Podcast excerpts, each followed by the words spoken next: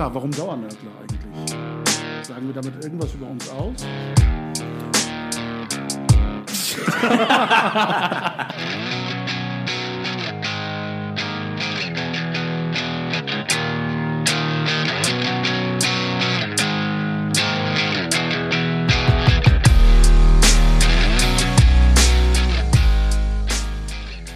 Herzlich willkommen zu einer neuen Episode Dauernörkler. Wie immer dabei Engin Karahan, Eren Güvercin und Murat Kaiman. Wir möchten heute über ein Thema diskutieren, ähm, das uns anlässlich einer TV-Sendung ähm, bewegt hat oder angesprochen hat. Und zwar geht es da um die 15 Minuten, die Joko und Klaas sich bei ProSieben erkämpft haben und die sie mit der Darstellung von Männerwelten gefüllt haben, wo es um ähm, sexuelle Gewalt und Belästigung von Frauen ging, prominente wie auch ähm, nicht prominente Frauen. Wir möchten das zum Anlass nehmen, uns Gedanken darüber zu machen, wie es mit den muslimischen, schrägstrich migrantischen Männerwelten aussieht. Ähm, sicherlich gibt es äh, Parallelen, vielleicht Unterschiede, Nuancen Differenzen, über die wir uns Gedanken machen wollen. Und ähm, wir wollen darüber reden, ähm, wie möglicherweise Veränderung möglich ist. Ähm, einleitend vielleicht ein Wort. Ähm, unser, unser Podcast äh, besteht aus den immer gleichen Teilnehmern, nämlich den männlichen Teilnehmern. Deshalb haben wir jetzt zu dem Thema keine Frau eingeladen als Gastrednerin. Allerdings glaube ich, ähm, dass das ein Thema ist, über das auch ganz dezidiert Männer reden müssen, weil es ein Männerproblem ist. Die Frauen ähm, haben ein Problem mit Männern. Ähm, es ist nicht ihr Problem, sondern es ist unser Problem, mit dem wir Frauen belasten. Und äh, deshalb glaube ich, ist es auch wichtig, dass ähm, Männer aus ihrer Perspektive über die Probleme ihrer Geschlechtsgenossen und ihrer äh, Geschlechtergemeinschaft sozusagen diskutieren, um vielleicht auch einen Blick zu eröffnen ähm, für eine mögliche Veränderung, die ich tatsächlich als Hoffnung trage, je häufiger man über dieses Thema spricht. Engin, du hattest in der letzten Zeit einen interessanten Einblick in einen anderen Podcast, glaube ich, in dem das Thema auch angesprochen worden ist. Vielleicht schilderst du ein bisschen von deinen Eindrücken. Ja, das ist äh, tatsächlich eine Podcast-Folge, die noch vor der Diskussion Männerwelten aufgenommen worden ist, äh, Mitte April. Ähm, es gibt einen Podcast, die nennt sich die Kanakische Welle, wird betrieben von zwei ähm, Podcastern. Und die haben in ihrer April-Ausgabe einen ähm, interessant, drei interessante Gäste da gehabt, die über das Thema Sex Sexismus in kanakischen Communities gesprochen haben. Einmal Gülcan Çetin, die wir von den, von den Datteltätern kennen, und zwei äh, andere Podcasterinnen, Refia Ellek und Soraya Öztekin, die in Bremen den Podcast Chai Society betreiben. Und die fünf, die haben über das Thema Sexismus in kanakischen Communities gesprochen. Und ähm, also eine Innenperspektive, eine Wahrnehmung insbesondere der drei Frauen, wie sie ähm, Sexismus erlebt haben in der eigenen Community, teilweise ähm, oder weitgehend dann auch aus dem eigenen familiären Umfeld. Ähm, und ich muss gestehen, also es zuzuhören, hat, hat halt auch bei mir die Frage aufgeworfen, ähm, inwieweit wir als Männer überhaupt bereit sind, ähm, solche Erfahrungen wahrzunehmen oder mitzubekommen oder ob wir uns da verschließen. Ähm, es sind meines Erachtens ja doch sehr eindrückliche ähm, Erfahrungen, die dort geschildert werden, die ähm, sehr weitgehend sind ähm, und von der Wirkung her unglaublich verletzend für die betroffenen Frauen, ähm, wo man auch sagen muss, es gibt keine Community, wo es dieses Problem nicht gibt. Es, äh, es kann sich, glaube ich, keine Community äh, eine Absolution abholen im Sinne von, das sind immer nur die anderen, bei uns kann das nicht passieren.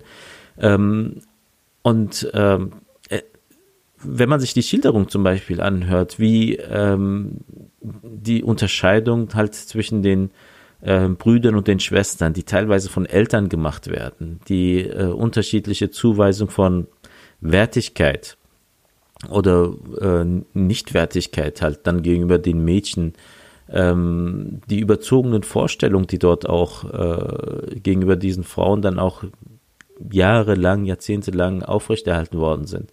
Ähm, und dann auch die Frage, inwieweit ähm, wirken sich dann halt auch patriarchische, patriarchale Strukturen nochmal verstärkend in diese Wahrnehmung. Also die Frage, ähm, wie sah es halt in Deutschland aus und was ist, wenn man dann äh, für sechs Wochen, für fünf Wochen in die alte Heimat zurückgekehrt ist, welche Auswirkungen hatte diese Erfahrung dort und wo man sagen muss, ähm, für die Frauen nicht unbedingt gute. Also wenn dann ähm, Frauen mit einer migrantischen Herkunft äh, sagen müssen, ich bin zehn Jahre lang halt nicht mehr in die alte Heimat gefahren, weil ich mir diesen äh, Quatsch einfach nicht mehr geben konnte. Ähm, ist das halt schon ähm, eine Frage, die wir uns dann auch stellen müssen, inwieweit halt auch ähm, Männer äh, sich diese eigenen Strukturen, diese eigenen Privilegien, die, die sie letztendlich auch aus der Familie quasi mitbekommen, wie sie sich der, ob sie sich derer bewusst sind und wie sie damit umgehen.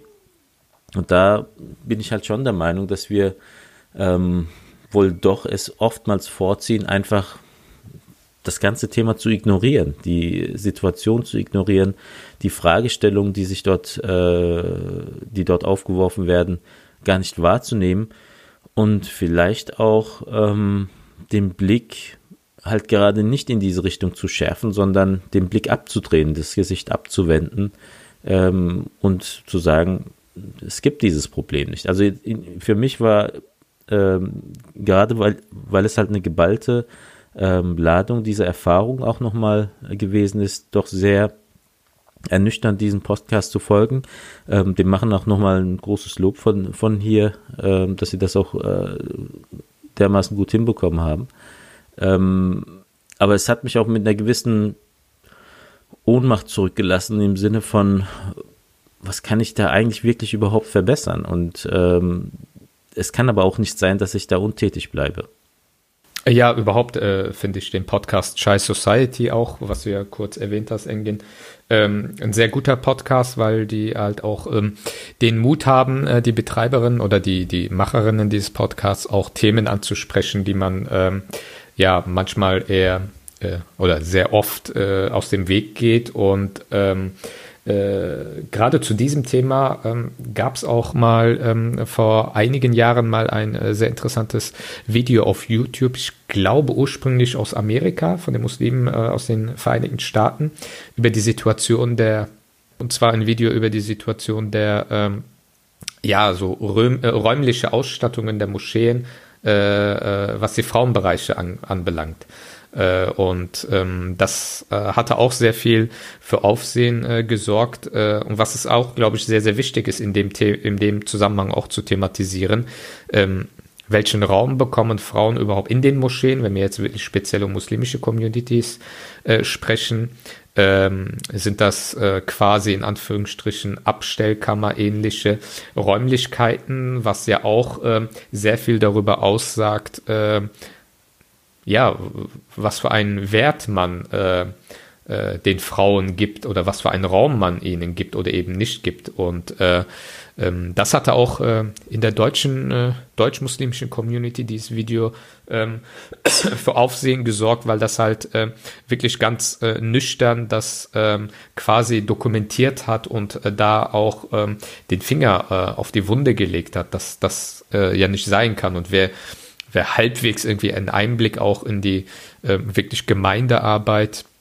äh, an der Basis hat, äh, merkt ja sehr, sehr schnell, was für eine äh, immens wichtige Rolle die Frauen äh, überhaupt spielen in der alltäglichen Gemeindearbeit. Aber wenn man das dann vergleicht damit, was für einen Raum sie überhaupt zur Verfügung gestellt bekommen oder darüber hinaus, ähm, ja, in wie vielen äh, Gemeindevorständen überhaupt Frauen sitzen, da sieht man, dass äh, diese, ähm, ja, diese, diese, diesen, diesen ähm, ähm, eklatanten Widerspruch äh, oder, oder diese, diese Lücke, die da klafft, äh, was für tatsächliche Arbeit, äh, wichtige Arbeit die Frauen Leistung, leisten und äh, wie gering dem gegenüber aber die Wertschätzung ist. Und das hat ja sehr, sehr viel mit uns Männern zu tun, die ähm, ja äh, einfach davon ausgehen, dass natürlich im Vorstand der Gemeinden Männer sitzen müssen oder dass ähm, ja die Entscheider Männer sind und äh, ich glaube insbesondere wir ähm, in unserem Kontext hier in Deutschland müssen, glaube ich, äh, gerade wir als Männer müssen das äh, viel häufiger und viel klarer thematisieren, diese geringe Wertschätzung der Frau auch in äh, den Strukturen und Einrichtungen der Community und auch vor Ort in der Gemeindearbeit. Und ähm, dass da auch ähm, ja äh, dass, dass es auch normal sein muss, dass Frauen äh, in Vorstandsposten sind, dass sie ähm, auch repräsentative Aufgaben auch wahrnehmen und nicht eben äh, in, ähm, im stillen Kämmerlein die harte Arbeit machen, aber wir Männer uns mit dieser Arbeit dann nach außen hin oder äh, in die Öffentlichkeit hin irgendwie äh, uns mit dieser Arbeit schmücken. Und was ich halt auch sehr, ähm, ja, es ist sehr asozial finde, um es mal klarer zu formulieren, ist, ähm, wenn man dann irgendwie eine öffentliche Veranstaltung hat, dass man dann ähm, so, ähm, so, so als als Kosmetik so quasi auch eine Frau mitnimmt, äh, eine, eine, eine Frau als Gemeindevertreterin mitnimmt, damit äh, man sich halt ähm, ja auch nach außen repräsentiert, ja, die Frauen sind bei uns elementarer Bestandteil, aber in der Realität, was in den Entscheidungsstrukturen angeht, diese Frauen vollkommen äh, außen vor gelassen werden. Auch diese Doppelmoral, glaube ich, müssen wir in der muslimischen Community in Deutschland ähm, von uns aus viel, viel äh, intensiver äh, thematisieren und äh, äh, wenn es sein muss, dort auch eben auch anecken, weil ich glaube, ähm, wenn man das einfach nur klein redet, wird man äh, diesen Zustand nicht verändern können. Und äh, da können wir noch so in Dialogveranstaltungen immer wieder sagen, dass äh, der Islam als der also als, als unser Prophet mit der Offenbarung ankam, dass ähm, er die Situation der Frauen in seiner Zeit revolutionär umgestaltet hat, ihnen Rechte äh, gegeben hat, die damals in dieser beduinischen Gesellschaft äh, vollkommen verpönt, vollkommen revolutionär waren.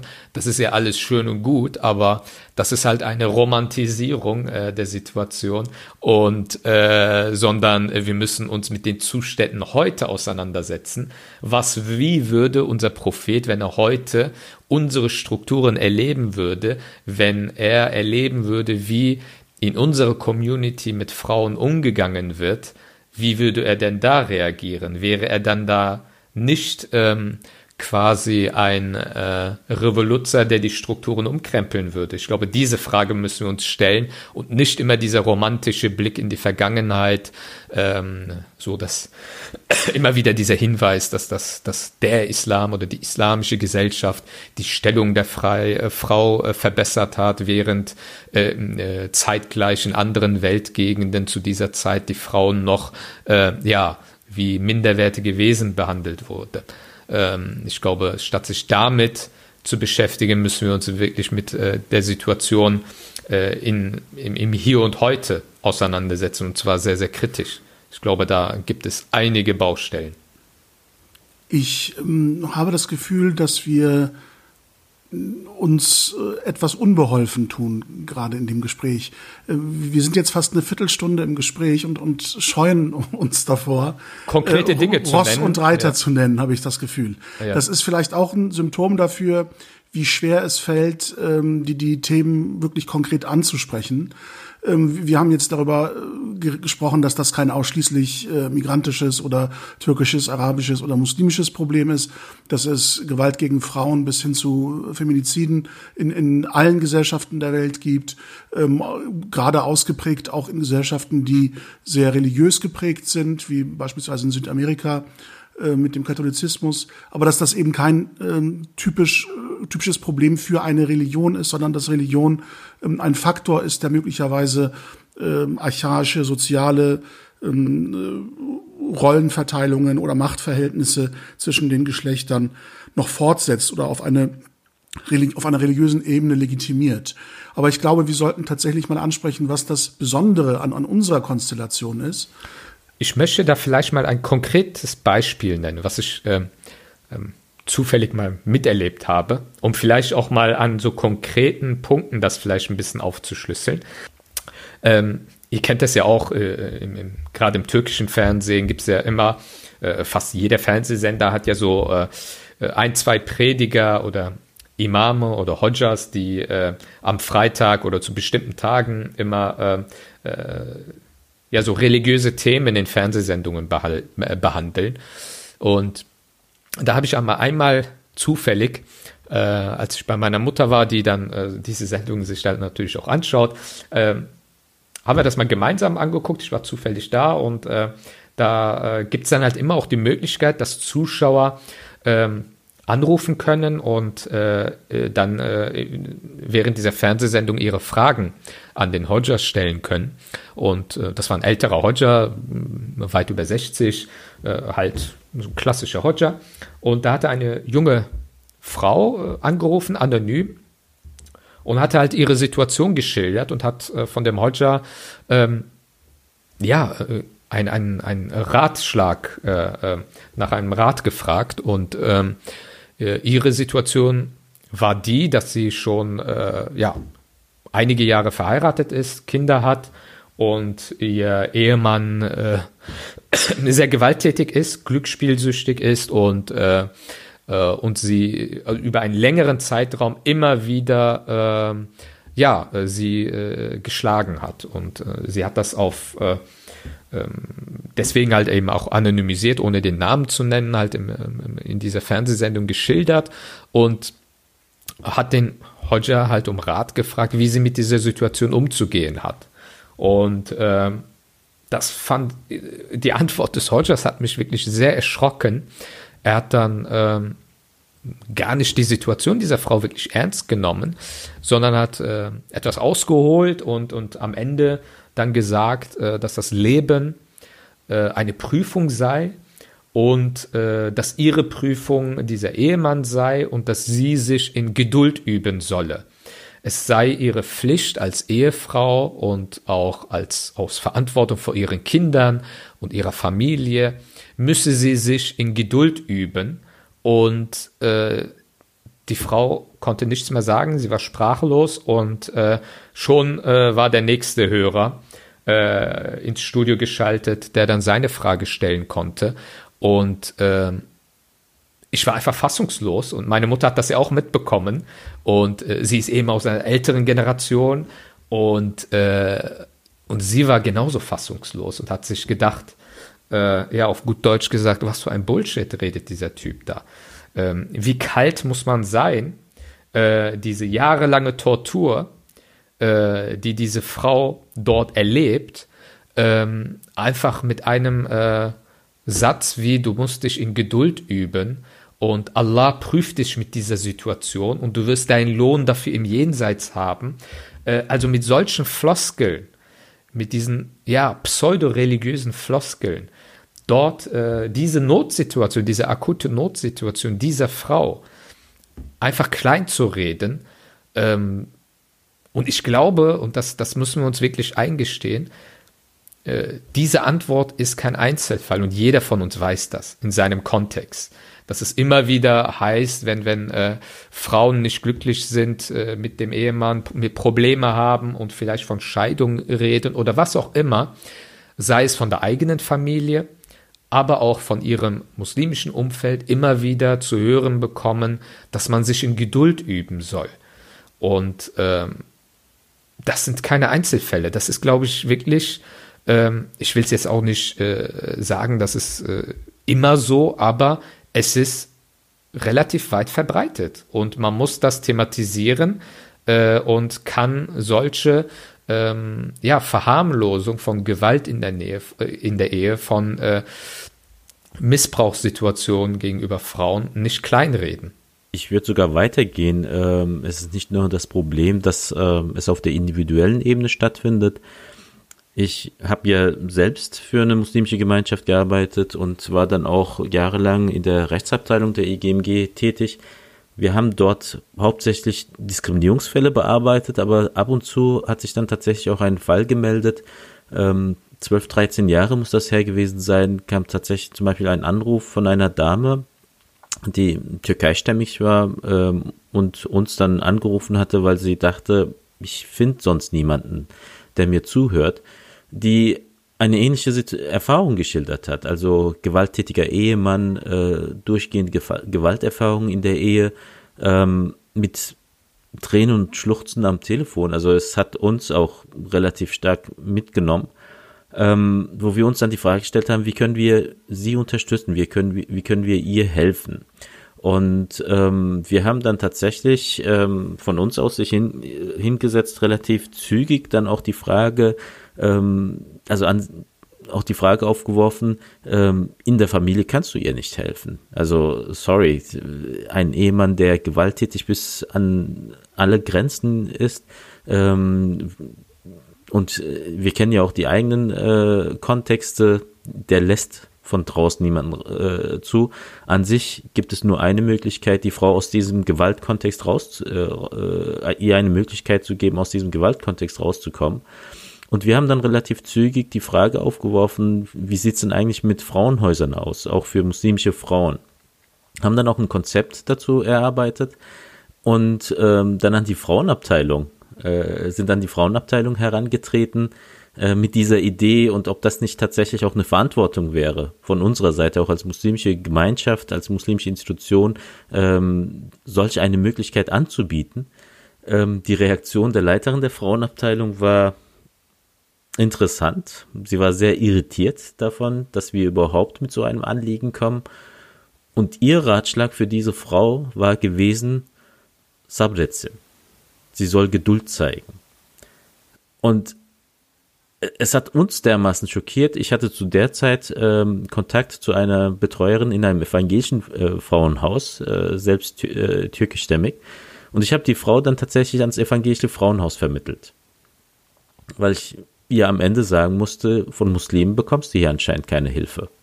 Also bist äh, darauf angewiesen, in, äh, in ganz anderen Kontexten Hilfe zu suchen. Und das meinte ich eher mit Communities, Murat, als ich vorhin gesagt habe, es sind halt nicht bestimmte Communities, äh, war, ging es mir nicht darum, die eigene Community zu exkulpieren, sondern gerade vor dem Hintergrund aktuell läuft Männerwelten und so weiter und die Reaktion auf äh, unserer Seite ist dann oftmals zu sagen, hier, schau mal, äh, so von wegen freie äh, Freiheit und Gleichberechtigung im Westen und so weiter, die sind doch genauso schlimm. Also sich quasi dann als eigene Community hinzustellen und zu sagen, bei uns hätte das nie passieren können, aber das ist halt nicht der Fall. Es ist nicht nur der Westen, der ein Problem mit, äh, mit Männern hat, ähm, die sich äh, gegenüber Frauen ganz äh, unmöglich äh, benehmen, sondern äh, es gibt halt keine Einschränkung im Sinne, im Sinne dahingehend, dass muslimische Communities davon befreit werden, in solchen Kontexten zu, zu sein. Ich ähm, finde es wichtig, dass wir über diese Einzelbeispiele reden, weil die ja auch die Manifestation des Problems ganz konkret machen. Ich glaube aber, wir müssen auch ähm, wesentlich grundsätzlicher über die Ursachen sprechen, die ja äh, gesellschaftlich auch ähm, geprägt sind. Ich hatte, um deine letzte Bemerkung kurz aufzugreifen, auch ähm, bei der Betrachtung dieser 15 Minuten mit dem Einstieg der Dickpics, also der Penisbilder, die willkürlich an Frauen verschickt werden, vielleicht in der Vorstellung, ähm, dass die dann äh, das besonders reizvoll finden, also völlig abwegig natürlich. Aber das scheint ja darin so ein bisschen an Übergriffigkeit auch ähm, drin zu stecken. Äh, da, da hatte ich das Gefühl, äh, bei diesem Einstieg wird es äh, beispielsweise den Männern aus unserem soziokulturellen Milieu leicht gemacht, sich nicht als Teil des Problems wahrzunehmen, weil möglicherweise diese sexuelle Entblößung etwas ist, ähm, was nicht unbedingt ähm, zum Repertoire äh, des, des, ähm, der sexualisierten Gewalt ähm, in unserem Milieu äh, gehört, ähm, weil damit ja auch ein Stück weit Schamgefühl und so weiter verbunden ist. Ähm, aber ich glaube, wir, wir müssen einen anderen Aspekt umso deutlicher aufgreifen der viel tiefer greift in die Gesellschaft, nämlich äh, dass es ja schon mit der Geburt der Kinder beginnt, die äh, differenzierte Wahrnehmung von Geschlechterrollen. Da ist der Junge natürlich der Stammhalter, der, der den Namen der Familie weitertragen wird, ähm, der als Stellvertreter des Vaters, wenn der irgendwann mal stirbt, als männliches Oberhaupt der Familie wahrgenommen wird und die, die Mädchen dann eher so als, ähm, ja, äh, natürlich auch ähm, ein, ein großes Geschenk Gottes und ähm, äh, liebevoll umsorgt in, im, im jungen Alter. Aber je mehr dann die Geschlechterrollen hervortreten, äh, wird deutlich, wie unterschiedlich auch die Behandlung ähm, der jeweiligen ähm, Kinder erfolgt. Ähm, da spielt beispielsweise auch die Religion keine so äh, prägende Rolle, weil wenn wir uns die Gebote und Verbote insbesondere im Hinblick auf Sexualität anschauen, dann sind die in den Quellen äh, gleich verteilt. Also da werden, wird kein großer Unterschied zwischen Frauen und Männern gemacht. Aber der Unterschied in der sozialen Praxis ist immens. Ähm, Moral, Ethik, das, was wir im Türkischen als Namus beispielsweise äh, beschreiben, das ist etwas, was in der Vorstellung unserer Gesellschaften äh, ist das etwas, was sich zwischen den Beinen der Frau befindet, über das aber der Mann verfügt und die Männer der Familie verfügen. Also etwas, was nur in der Ehe einem anderen, einem dritten, einem fremden Mann offenbart wird und ähm, darüber hinaus eben geschützt werden muss. Deshalb beispielsweise auch das Phänomen bei Vergewaltigungen, dass der Beistand ähm, nicht gegenüber dem weiblichen Opfer erfolgt, sondern eher eine Ächtung, weil sie nicht in der Lage war, diesen Ort der Moral, der der Ehre zu schützen und zu behüten. Oder beispielsweise auch durch diesen Akt der Gewalt gegenüber einem weiblichen Familienmitglied gleichzeitig ähm, der Effekt der Demütigung gegenüber den männlichen Familienmitgliedern wahrgenommen wird, weil sie eben ihre Machtposition, ihre Stärke nicht behaupten konnten, um die Frau als Trägerin dieser Moralvorstellung zu schützen vor einem fremden Übergriff. Diese Vorstellung von Männlichkeit ist in unserer Gesellschaft ganz, ganz wichtig. Ich äh, erlebe das auch immer wieder in ganz banalen Momenten, ähm, die völlig äh, unabhängig von äh, sexueller Konnotation eigentlich sind, äh, wo sich aber Bahn bricht, was die, dieser Männlichkeitsfaktor für eine Dominanz in der Vorstellung unserer Gesellschaft und unseren gesellschaftlichen ähm, Milieus hat.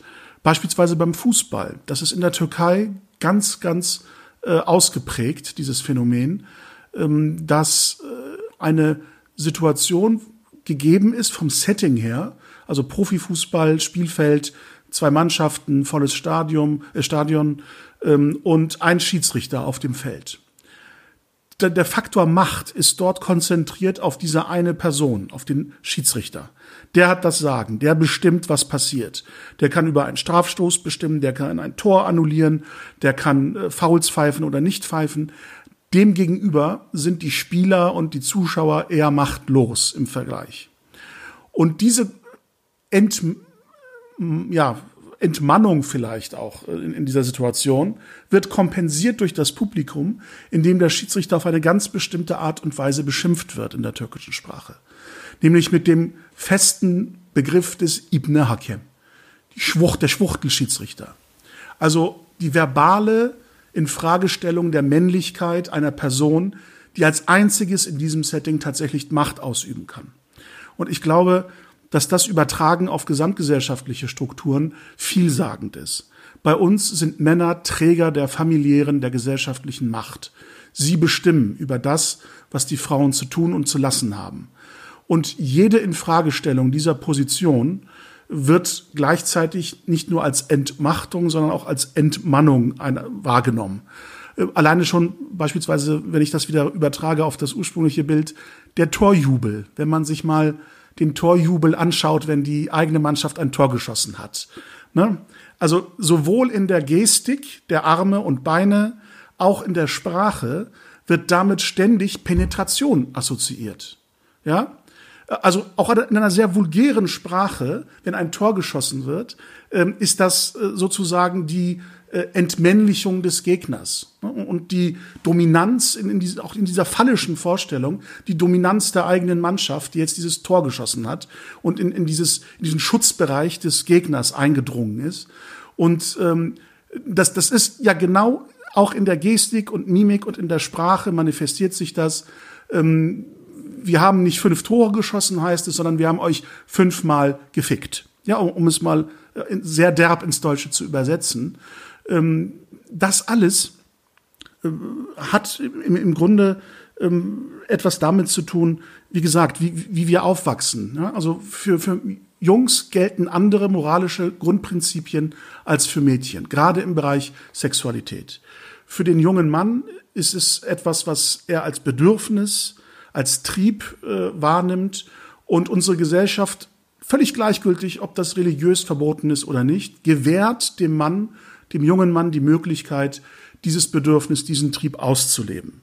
In der Regel, gerade auch in dieser migrantischen Konstellation, nicht mit den jungen Frauen der eigenen Community, sondern der fremden Community, wo Ehrhaftigkeit und Schutzwürdigkeit eben in Frage gestellt wird im Vergleich zu den jungen Frauen der eigenen Community. Da dürfen sie sich in so, sozusagen austoben, da dürfen sie ihre Männlichkeit entfalten und bespielen und irgendwann werden sie dann eine züchtige, ehrbare junge Frau aus der eigenen Community heiraten, die keine sexuelle Erfahrung gemacht hat außerhalb der Ehe. Denn das ist, wie gesagt, nur im ehelichen Rahmen dann zugelassen in der Vorstellung. Und alles andere, was von diesem Standard abweicht, ähm, ist im Grunde als nicht tolerable Devianz gesellschaftlichen Verhaltens ähm, etikettiert. Und ähm, ich, ich glaube, dass gerade diese Konstruktion dazu führt, dass äh, Männer grundsätzlich glauben, in unserer Community grundsätzlich glauben, dass so etwas wie sexuelle Übergriffigkeit etwas ist, was toleriert wird, was gesellschaftlich toleriert wird.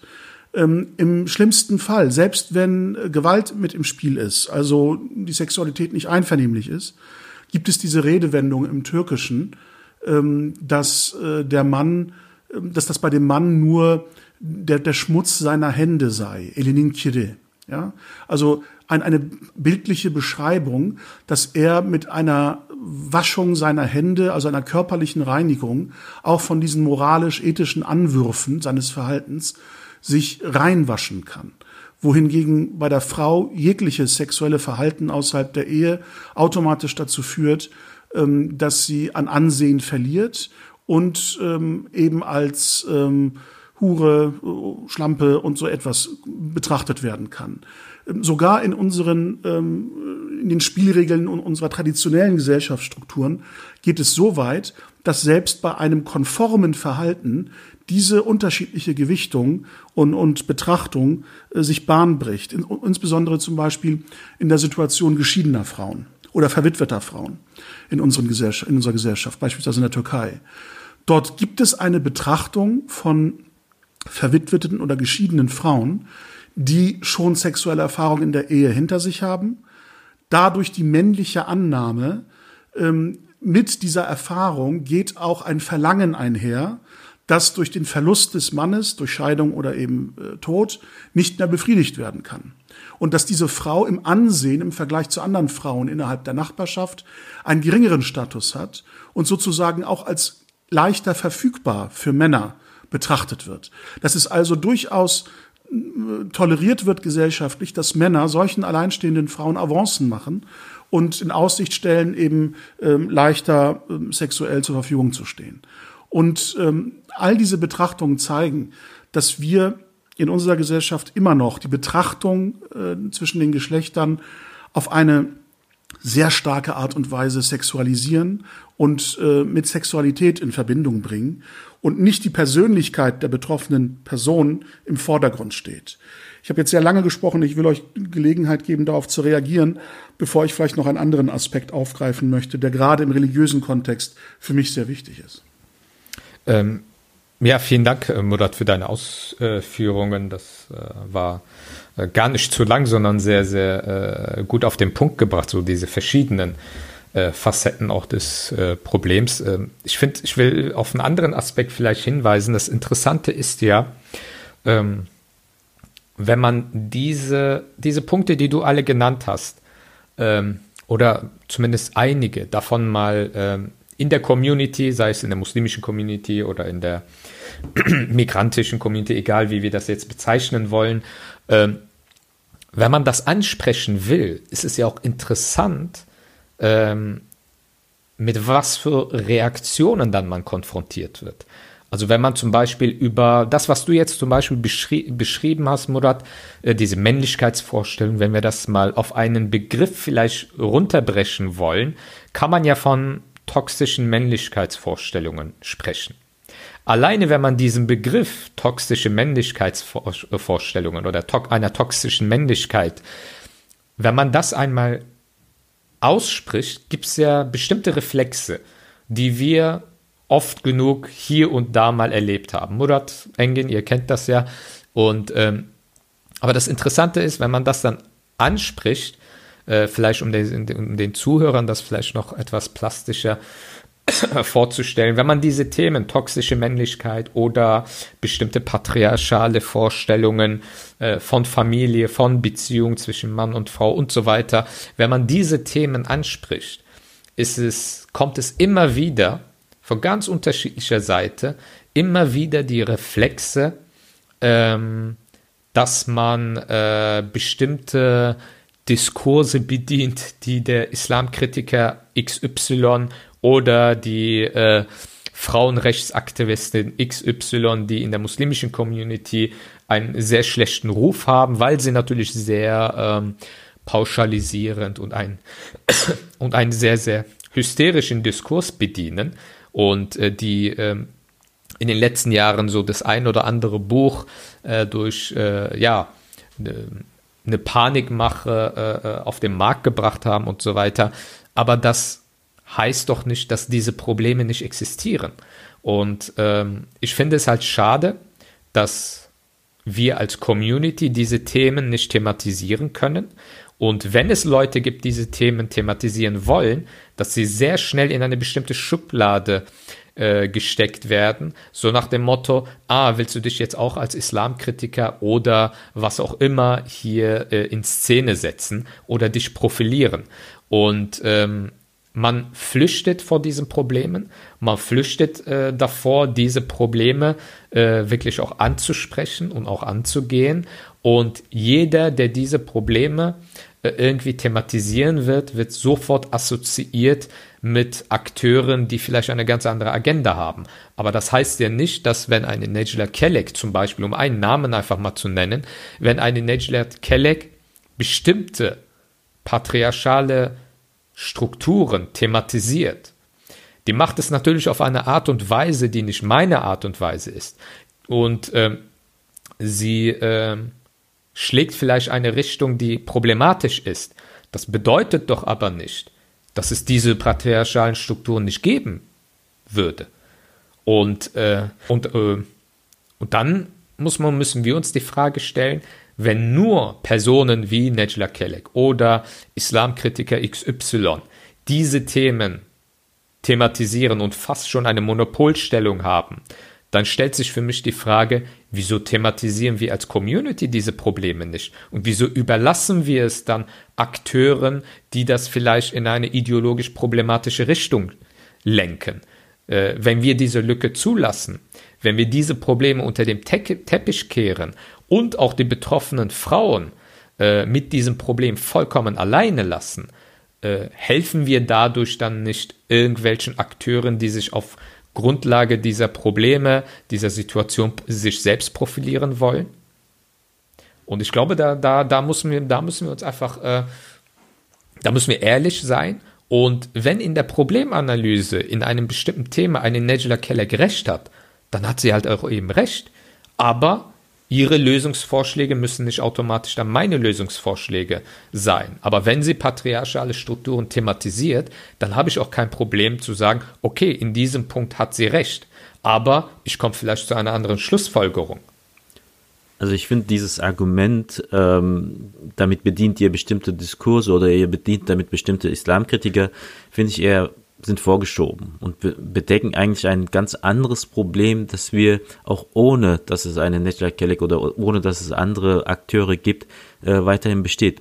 Murat hat ja sehr, äh, sehr äh, eindrücklich geschildert, wie sexualisiert zum Beispiel Sprache in bestimmten Männerdomänen sein kann. Ob das im Fußball ist, ob das jetzt im Teehaus ist, eine ähm, Sexualisierung auf eine Art und Weise, die tatsächlich unglaublich äh, weitreichend sein, weitreichend ist und die ähm, besonders wenn man es auch familiär eher wenig gewohnt ist, in so einer, so einer Sprache zu kommunizieren, äh, sehr abstoßend wirken kann.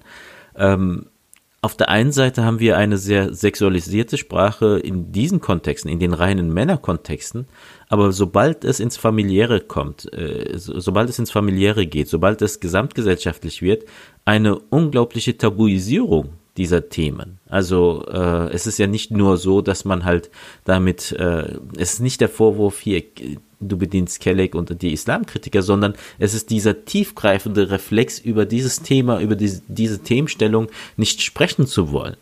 Ähm, ich habe letztens zum Beispiel erst relativ spät, auch im Nachhinein, ähm, von einer doch sehr prominenten muslimischen Persönlichkeit äh, von recht vielen Frauen geschildert bekommen, äh, wie die Erfahrung äh, gewesen ist, mit ihm zusammenzuarbeiten wo ich dann gedacht habe, okay, ich kenne diesen Typen fast 20 Jahre ähm, und äh, in meiner äh, mir gegenüber war er natürlich ganz anders oder auch in meiner Präsenz hat er sich äh, ganz anders gegeben, ähm, wo ich mir die Frage stellen musste, sag mal, hast du das nicht tatsächlich nicht wahrgenommen oder wolltest du es irgendwie nicht wahrnehmen? Also, wo man sich auch die Frage selbst stellen muss, inwieweit man da mit eingebunden gewesen ist in dieses Tabuisieren dieser Übergriffe, dieser äh, Vergehen ähm, unserer ähm, äh, Geschlechtsbrüder, sag ich mal. Die, die Möglichkeit, über dieses Thema zu sprechen, ist massiv eingeschränkt. Und äh, diese Tabuisierung führt ja, ähm, die gilt, sagen wir es ganz offen, immer nur dann, wenn Frauen mit dabei sind. Also Männer in ihrem eigenen Kontext, in ihren Männerdomänen dürfen über alles sprechen, auf eine Art und Weise, die äh, unglaublich äh, sexualisierend ist. Aber sobald der familiäre Kontext da ist, sobald die Gesellschaft, in der dann halt auch Frauen leben, äh, involviert, involviert ist, wird dieses, werden diese Themen plötzlich zu Tabuthemen, die nicht angesprochen werden dürfen. Ähm, und interessant ist dann halt auch, ähm, dass derjenige, der sich, äh, der kritisiert, der diese äh, Zustände kritisiert, als derjenige angesehen wird, der den Frieden stört und der den Zusammenhalt stört, die Einheit in der Gemeinschaft stört. Aber die Frage, was ist denn eigentlich mit den Übeltätern? mit den Übergriffigen, die sind es doch, die hervorgehoben werden müssen, die hervorgestellt werden müssen ähm, und nicht diejenigen, die tatsächlich dann, ähm, insbesondere die Frauen, die dann äh, mit, äh, mit ihrem, äh, mit dem erfahrenen Leid äh, an die Öffentlichkeit gehen. Aber wir haben tatsächlich die, eine komplett äh, verquere äh, Situation, ähm, und, die, und das, was wir hier als MeToo erlebt haben, dass sich Frauen dann halt tatsächlich zu Wort gemeldet haben und gesagt haben, ähm, das ist mir widerfahren und das war nicht in Ordnung, äh, haben wir in der eigenen Community sind, sind wir davon, davon noch weit entfernt. Äh, viel eher hört man davon, dass äh, Frauen sich halt trotzdem nicht trauen. Selbst bei einem ähm, unglaublichen, äh, weitgehenden Übergriff wie eine Vergewaltigung äh, in die äh, auch ich sag nicht mal in die Öffentlichkeit zu gehen, sondern einfach den Standardweg einer Anzeige eines ähm, Offenlegen dieser Tat und äh, ein Offenlegen der äh, des Täters äh, sich trauen können, weil sie weiterhin befürchten müssen, als diejenigen zu gelten, die schuld sind mit ihrem Tun, mit ihrem Aussehen oder völlig egal, ob, also da ist es dann tatsächlich auch egal, ob sie äh, Kopftuch trägt, ob sie weite Gewänder trägt und so weiter. Am Ende muss sie ja irgendwas gemacht haben dass sich der Mann dann halt nicht mehr unter Kontrolle halten konnte und so weiter. Viel eher schicken wir dann diese Frauen zum, äh, zum Psychologen zur Behandlung, ähm, als dass wir den, äh, den Übeltäter äh, zum Staatsanwalt schicken. Und da muss ich auch ganz offen sagen, können wir immer noch nicht darüber sprechen. Und ähm, zu dem, was ich zu Anfang gesagt habe, dieser äh, Verweis dann auf Islamkritiker und so weiter, ist dann meiner Meinung nach eher vorgeschoben, um diese eigentlich schon bestehende Tabuhaltung noch weiterhin mit aktuellen Argumenten aufrechterhalten zu können. Und ich glaube, dass ähm, in dieser ganzen Gemengelage es tatsächlich einen fundamentalen Widerspruch gibt, wie wir Gesellschaft gerade im religionsgemeinschaftlichen Kontext organisieren. Was meine ich damit?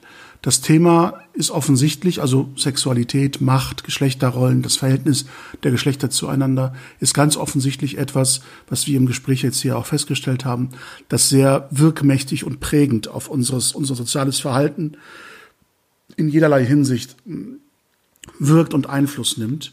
Ähm, gleichwohl, gerade im ähm, religions religionsgemeinschaftlichen Kontext, wird, wird diese Faktizität ausgeblendet ähm, wird diese Tatsache im Grunde ignoriert, unter den Tisch fallen gelassen oder beziehungsweise ist die Reaktion darauf eine strikte Geschlechtertrennung. Gerade auch in der Sitzordnung zum Beispiel, bei Veranstaltungen ähm, ist es nicht unüblich, dass zum Beispiel bei einer ähm, Großveranstaltung die eingeladenen Gäste, wenn sie zum Beispiel verheiratet sind, als Mann und Frau auftauchen, ähm, dann aber nicht nebeneinander Platz nehmen können, es sei denn, es ist ihnen irgendwo ein besonderer Platz in, in den ersten Protokollreihen zugewiesen, sondern man teilt sich dann auf und der Mann setzt sich in die Männergruppe sozusagen und die Frau setzt sich in den Teil des Saales, der für die Frauen vorgesehen ist. Ich empfinde das als zutiefst ähm, äh, unnatürliches Verhalten. Also warum soll ich nicht zusammen mit meiner Frau, wenn ich eine Veranstaltung in einem religiösen Kontext besuche, also ich meine jetzt keine Gebete, ne, sondern äh, weltliche Veranstaltungen innerhalb eines äh, Moscheekomplexes von mir aus oder äh, eines Festsaales, den eine Religionsgemeinschaft oder ein Verband angemietet hat für irgendeine Feierlichkeit oder irgendeine Konferenz oder ein Seminar oder einen wissenschaftlichen Vortrag, was auch immer. Ähm, da soll ich mich dann eben wegsetzen von meiner Frau, nicht die Möglichkeit haben, mit ihr zum Beispiel über das Gehörte oder Gesehene zu sprechen, ne, sondern ich soll nur mit den Männern zusammensitzen und äh, wenn es eine Gruppe ist, die eben aus äh, Unverheirateten besteht, umso mehr. Da wird dann noch besonders darauf geachtet, äh, dass äh, Männer und Frauen, Jungs und Mädchen sich getrennt äh, hinsetzen.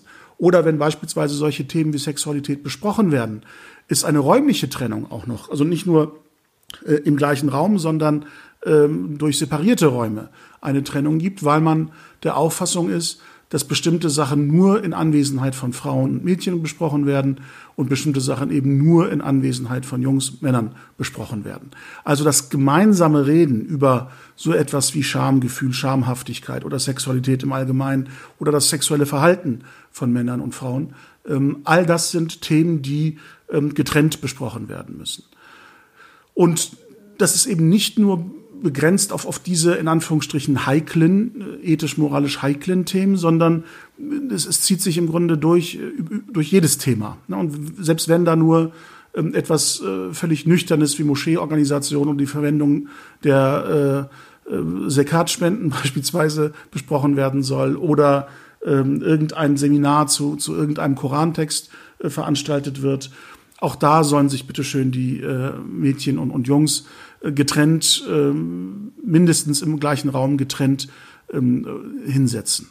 Und ähm, dieses Vermeiden von sozialer Interaktion zwischen Jungen und Mädchen, gerade in einem Alter, wo eben beide heranwachsen und das Interesse am Sozialverhalten auch des anderen Geschlechtes größer wird, äh, das Unterbinden dieser äh, Interaktionsmöglichkeiten, dieser Erfahrungen habe ich als etwas empfunden, was sich dann im Erwachsenenalter auch auf die Rhetorik, auf das Verhalten, auf Konfliktlösungsstrategien, auf Diskussionsführung auswirkt von Menschen.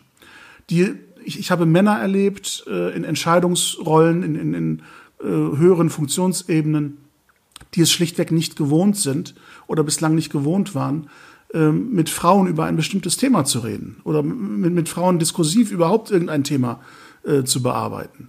Und ähm, ich glaube, dieses fehlende Erfahrungswissen führt auch zu äh, bestimmten Fossilierungen von, von Verhaltensweisen.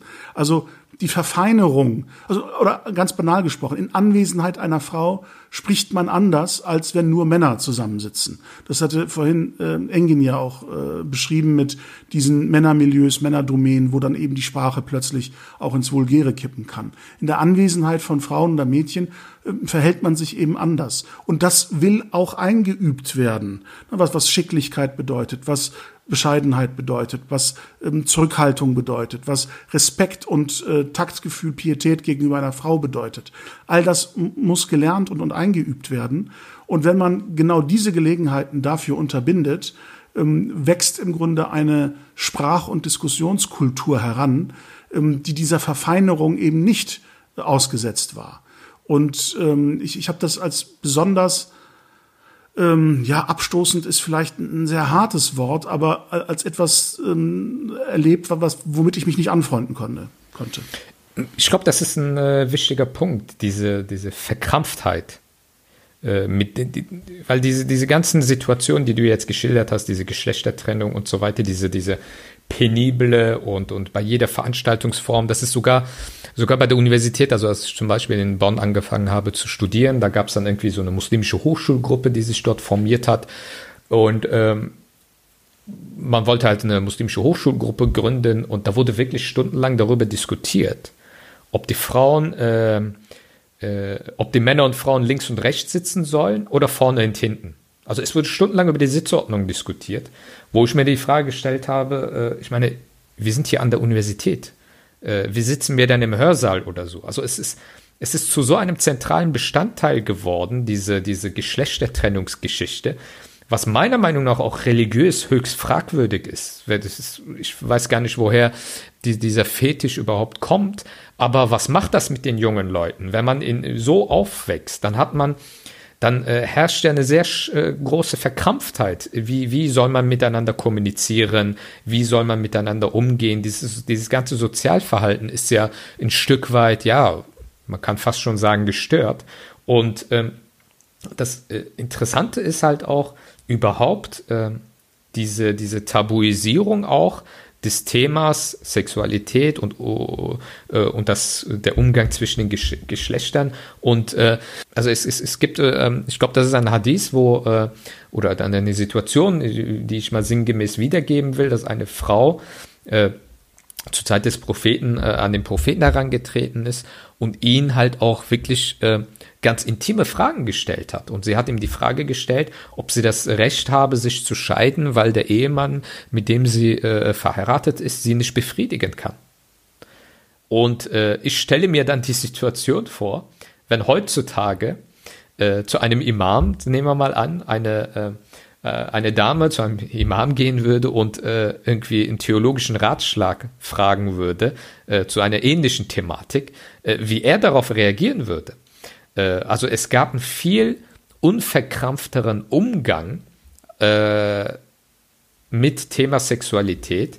Und äh, als, äh, als es äh, vielleicht in den letzten 200, 300 Jahren in der muslimischen äh, Welt der Fall ist. Da müssen wir uns halt natürlich auch kritisch hinterfragen. Und äh, Ale Randur hat ja ein, äh, beim Beck Verlag ein sehr interessantes Buch zu diesem ganzen Themenfeld geschrieben ähm, wo er das ja auch so ein Stück weit historisch, ähm, auch mit Bezugnahme zu äh, ja, muslimischen Theologen äh, auch äh, ein Stück weit aufarbeitet. Und wenn man dieses Buch sich, äh, äh, sich anschaut und sich durchliest, äh, ist es für viele, glaube ich, ja, Muslime, die im Hier und Heute halt leben, eine schockierende Erfahrung, wie relaxed der Umgang der Muslime mit dem Thema Sexualität überhaupt war. Und äh, da müssen wir uns natürlich fragen, warum ist es heute nicht? Wie ist es dazu gekommen? Was sind die Gründe dafür? Ähm, will, äh, was, was für eine Rolle spielen patriarchale Strukturen und auch so diese männlich dominierte, in Anführungsstrichen, Gelehrsamkeit, was für eine Rolle spielen all diese Faktoren, ähm, äh, darum, äh, was für eine Rolle spielen sie, so dass äh, ähm, wir heute ein sehr, was für eine Rolle spielen all diese Faktoren, dass wir heute einen sehr verkrampften Umgang mit diesen Themen haben? Eine Beobachtung, die ich ähm, in meinem beruflichen Kontext machen konnte. Ich habe ja ähm, zu Beginn meiner Anwaltslaufbahn in Lübeck und Hamburg als äh, Rechtsanwalt gearbeitet und ähm, dort auch viel Familienrecht gemacht, also Scheidungsfälle, Sorgerechtsfälle und ähm, bin dann eben auch mit diesen sozialen Konflikten innerhalb ähm, äh, solchen familiären Strukturen unserer Community gestoßen oder in Berührung gekommen. Und ähm, die Beobachtung, die ich gemacht habe, ist, ist, dass natürlich dieses Privilegierte im Bereich ähm, der Sexualität, im, im Heranwachsen, ähm, eine Kehrseite hat. Ähm, in Bezug auf die Männer. Äh, die, diese größere Freiheit und, und, und die größere Möglichkeit, sich auszuleben, geht einher mit einer größeren Erwartungshaltung an die soziale Rolle des Mannes, wenn er erwachsen wird, nämlich als Versorger der Familie, als Ernährer einer Familie, als Alleinversorger möglicherweise auch einer Familie. Und gerade Männer, die an dieser Herausforderung scheitern oder dieser ihren Ansprüchen gemäß nicht gerecht werden können, wo also äh, eine wirtschaftliche Schwäche auch ähm, gleichgesetzt wird dann mit einer ähm, Infragestellung dieser Männlichkeit und der Machtposition, dass es dann häufig zu Gewalt gegenüber der Frau kommt, die möglicherweise ähm, vielleicht auch äh, aufgrund der Tatsache, dass die Bildungslaufbahn, insbesondere der zweiten, dritten, vierten Generation von Migranten in Deutschland, mit einer Erfolgsgeschichte der jungen Mädchen und Frauen äh, gleichzusetzen ist und einem eher tendenziellen Abstieg, äh, was äh, den beruflichen Erfolg und, den Ausbildungserfolg von jungen Männern äh, anbelangt. Das führt dann im Erwachsenenalter tatsächlich dazu, dass die Erwartungshaltung, diese gesteigerte Erwartungshaltung in diese Machtposition des Mannes häufig nicht erfüllt werden kann und äh, das Scheitern an dieser Erwartung dann eben dazu führt, dass äh, Gewalt als Konfliktlösung ähm, oder als Kompensation von empfundener Schwäche angewandt wird. Das habe ich häufig in diesen Konstellationen erlebt, ähm, wo die Frau dann äh, auch durch ihren beruflichen Erfolg plötzlich eine Rolle bekommt, die der Empfindung des Mannes folgend ähm, dann plötzlich ihm übergeordnet wirkt. Und ähm, gleichzeitig ist auch beispielsweise die Frage der Partnersuche innerhalb unserer Community etwas, ähm, das äh, zunehmend wohl den jungen Menschen Probleme bereitet, weil sie sagen, ähm, vor allem aus weiblicher Perspektive habe ich das immer wieder äh, gehört, dass sie sagen, für uns ist der äh, schulische Erfolg, der berufliche Erfolg eine Möglichkeit, aus diesen Machtstrukturen auszubrechen, nämlich durch wirtschaftliche Selbstständigkeit und Eigenständigkeit dann eben auch ein Ansehen innerhalb des Familienverbandes ähm, zu erlangen, wenn beispielsweise äh, eben die Mädchen plötzlich diejenigen sind, die die Eltern im fortgeschrittenen Alter versorgen, ähm, also als junge Frauen, als berufstätige Frauen. Und ähm, das dann einhergehend mit, mit dieser Rollenverschiebung die Suche nach einem Partner, der auch diesen traditionellen Erwartungen entspricht, also eine höhere Ausbildung dann hat, einen gut bezahlten Job hat und so weiter, ähm, dass das wegbricht. Und ähm, dass diese Situation dann wiederum dazu führt, ähm, nach einer neuen Orientierung innerhalb der Gesellschaft, nach der Frage, inwieweit innerhalb der eigenen Community noch solche Erfahrungen ähm, erfüllt werden können. Also ein sehr vielschichtiges Thema. Wir sind jetzt etwa bei einer Stunde angelangt, obwohl wir eigentlich nur die Hälfte der Zeit darüber diskutieren wollten. Aber das zeigt, wie schwer wir uns auch damit tun, uns dem Thema anzunähern und, und es konkret zu fassen und uns vielleicht auch einzugestehen, wo die tatsächlichen Probleme liegen. Ich glaube, das wird nicht das äh, letzte Mal gewesen sein, dass wir uns diesem Thema annehmen. Dafür ist es auch zu vielschichtig und äh, müsste auf ähm, vielen verschiedenen Ebenen noch angesprochen werden. Aber vielleicht ähm, versuchen wir tatsächlich das Format mal Gäste einzuladen, die aus ihrer Erfahrung ähm, zu dem Thema etwas sagen und äh, wir uns dann dazu verhalten können. Ich danke euch auf jeden Fall für die vielen ähm, interessanten Gedanken und Einblicke und ich hoffe, dass wir das Thema dann in einem anderen Kontext ähm, nochmal aufgreifen können. Wollen wir zum Ende dann nochmal unsere äh, Tradition der ähm, äh, Podcast-Musikempfehlungen äh, wieder aufleben lassen. Das haben wir so ein bisschen schleifen lassen die letzte Zeit. Genau, unsere Dauernörkler-Playlist. Ja, genau. Äh, womit äh, wollt ihr äh, die Folge dann beenden sozusagen? Mit welchem musikalischen Vorschlag? Also ich bin die letzte Zeit bei einem libanesischen Jazzer hängen geblieben, Ibrahim Malouf. Äh, von dem will ich ein Stück äh, empfehlen und auch vielleicht als, äh, als Geste in die Runde werfen. Una Rosa Blanca, ein sehr schönes Trompetenstück äh, von ihm, das er mit äh, Lopez Nussa aufgenommen hat, einem äh, kubanischen äh, Künstler. Ähm, ein sehr schöner Mix, wie ich finde, und auch in diesen Zeiten sehr gut anzuhören. Äh, ich glaub, bleibe mir natürlich treu und komme mit einem äh, ja, relativ neuen Hip-Hop-Song. Äh, aber diesmal äh, die, mit dem Titel Kachamak von Rainman und UFO 361. Ist äh, ja sehr interessantes Stück, ist äh, mit dem äh, türkischen Musiker Rainman und UFO 361 aus Berlin-Kreuzberg. Ja, das ist mein, mein Titel für unser Dauernörkler-Playlist. Wo bleibt deine Solidarität für Sido? Gerade jetzt musst du doch mit Sido-Songs kommen. Nee, ich fand Sido immer sehr relativ asozial. Ich mochte ihn nie. Ich muss wieder gestehen, dass ich kein Wort von dem verstanden habe, was er dann gerade gesagt hat. das ist ja auch mal gut. Ich greife, ich greife wieder in die Klassikkiste und komme mit dem Trostspender und Mutmacher, nicht nur für Frauen, Gloria Gaynor, I Will Survive. Vielen Dank fürs Zuhören. Bis zum nächsten Mal. Assalamu alaikum. Bis zur nächsten Folge. Ciao.